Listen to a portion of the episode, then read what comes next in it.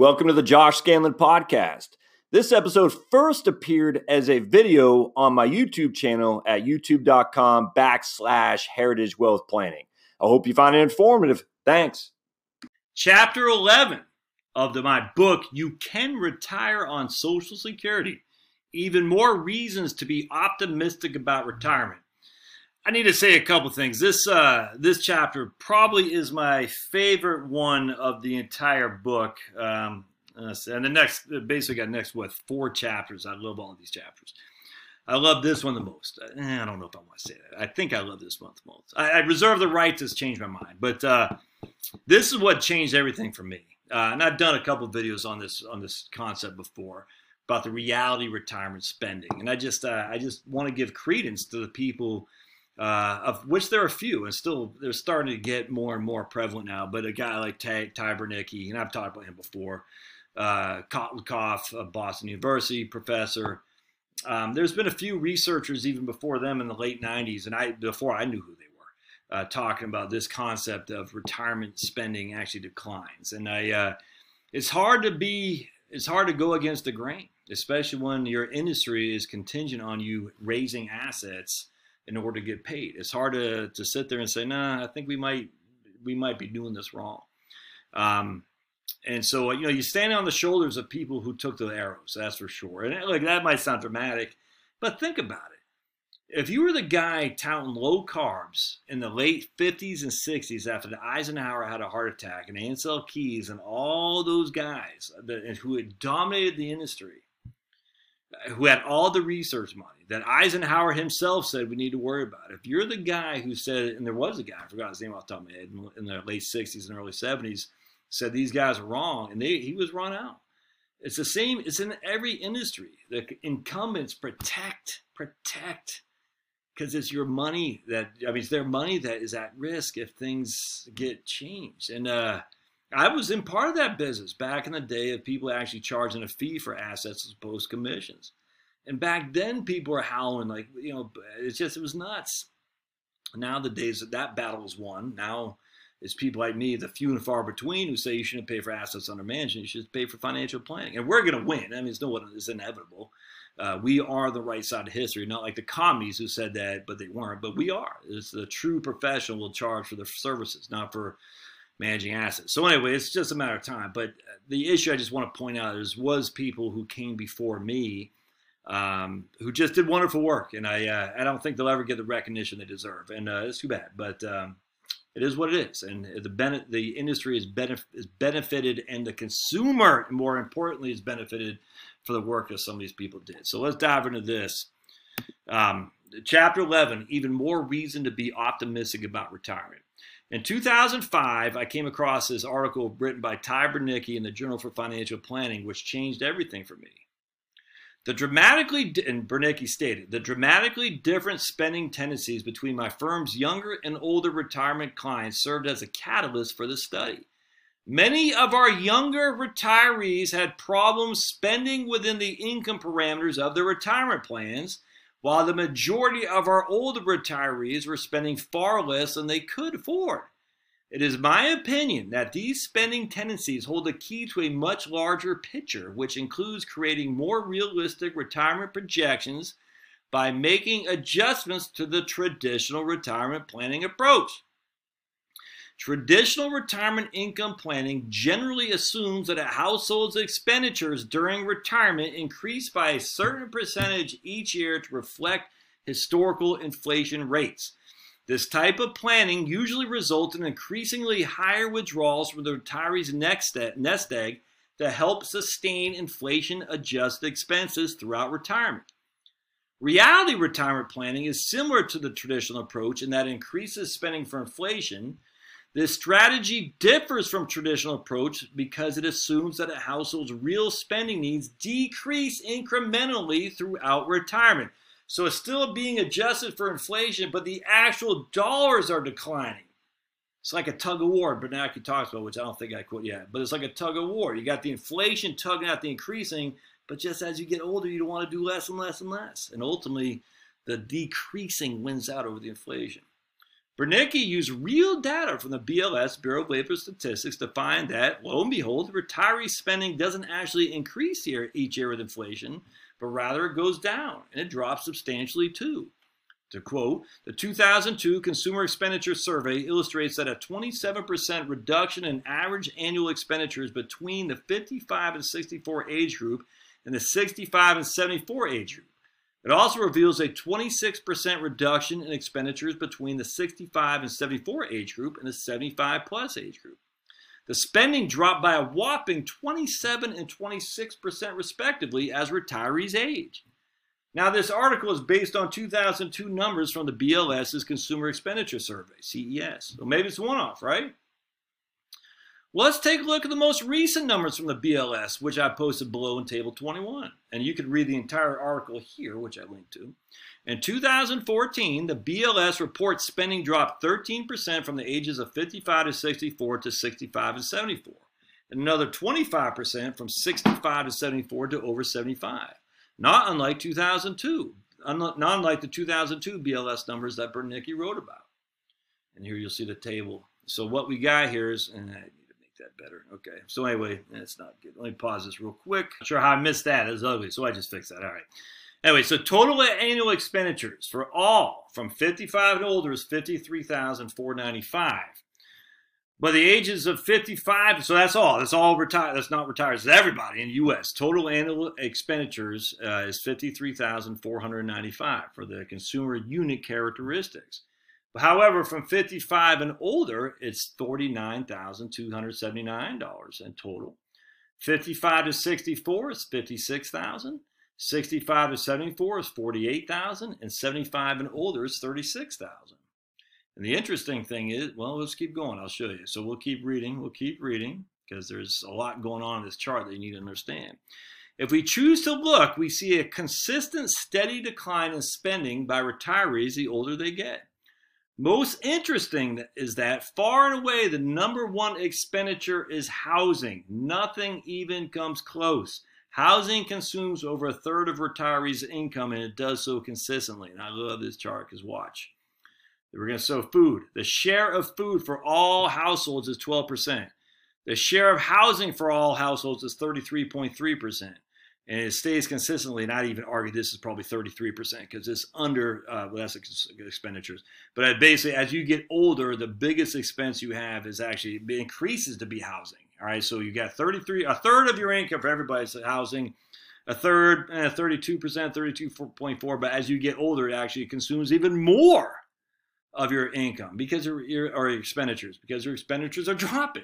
So your housing is fixed, everything else is dropping. Inherently, it's going to be cost more relative to your expenditures. Only makes sense. I also want to point. Well, let's keep reading because I think I say it in here. Another interesting uh, thing about housing is that according to the Census Bureau, the median housing cost for those without a mortgage is $474 a month. Yet for those with a mortgage, uh, the meeting housing cost is three times as high at 1,515 a month. And here we got the table 22 for the, uh, this is American Community Survey estimates from the Census Bureau. Uh, Census Bureau surveyor, right? Uh, I can't remember what it is here. Uh, uh, Census Bureau, the American Community Survey, that's what it is. So we got number of owner occupied units without a mortgage. We got 24, eh, 25 million who have monthly housing costs of 0 to 99, at 0 to 1000 bucks essentially. So this is a number of owner occupied units without a mortgage in the US. And this is the Census Bureau survey. We have 25 million of number of owner occupied units without a mortgage. 25 million who pay between 0 and roughly $1,000 a month in monthly housing costs. That makes sense? The number of owner occupied houses without a mortgage is about 2 million, so it drops significantly when your monthly housing costs are 1 1000 to 1499 to 1500. Number of owner occupied uh, units without a mortgage when housing costs are over 1500 is only 853,000. The median housing cost, monthly housing cost for homeowners without a mortgage is $474. That means 50% of the population of uh, homeowners without a mortgage. And we're talking, what's that, 25, 6, 7, 28 million people. So 14 million people, housing units in the United States who have no mortgage pay less than 474 million dollars, 474 dollars a month. Like some guys, some I, I couldn't believe this guy saying this. A big lib, and he's saying, "Well, that's because they're poor and they don't take care of their houses like we do in well-to-do communities." I said, "Dude, what's a, ay, ay. Couldn't believe it. It's like you don't. I just it was nuts. He was saying that's the reason I don't pay because I don't keep upkeep. Basically, poor people don't keep their houses up. I was. I can't say I was stunned. I know what the left is, and that was leftist diatribe part part and parcel. It was nuts. All right, so let's now look at table 23. All right, good. Uh, financial characteristics for housing units with a mortgage. Number of owner occupied units with the mortgage. So 10 million owner occupied units who have a mortgage pay between zero and $1,000 a month. 20, we'll say 24 million who have a mortgage pay monthly housing costs of 1000 to 2000 a month. And that is, yeah, so look at that. That's crazy. So 24 million people have a mortgage, of which their monthly housing cost is between one and 2000 a month. Just under 10 million have a mortgage where their monthly housing cost is two to 3000 a month. 5.2 million have a mortgage where their monthly housing cost is over 3000 a month. So of these, we'll see us at uh, 35, 45, 50 million units of houses who own a house with a mortgage. The median is $1,500 a month. The median is $1,500 a month, which means over 50% pay more than 1500 bucks a month. Now, as we dive even deeper into the Census Bureau data, we find the number of people without a mortgage greatly increases as people age. Imagine that. This one I love right here. Again, American Community Survey, five year estimates, 2013 to 2017 from Census Bureau. Housing units with a mortgage. All right, this is total houses units right there. 75, let's say 80, 76 million people or a housing unit. 76 million households in the U.S. have a home. They own a home. Of those 76 million, 48 million have a home with a mortgage. So we take 48 divided by 76. So 63% have a mortgage.